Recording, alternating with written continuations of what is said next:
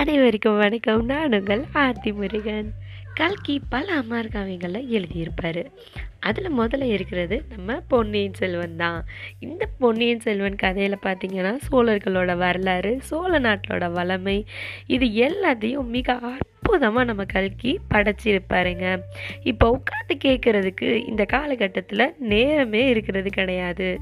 பொன்னியின் செல்வனில் தமிழ் மொழியை பற்றிய பல வளர்ச்சிகளுக்காகவும் வரலாறுகளுக்காகவும் பல கதைகளை நம்ம இந்த பொன்னியின் செல்வன் சீரீஸில் கேட்க போகிறோங்க நன்றி வணக்கம்.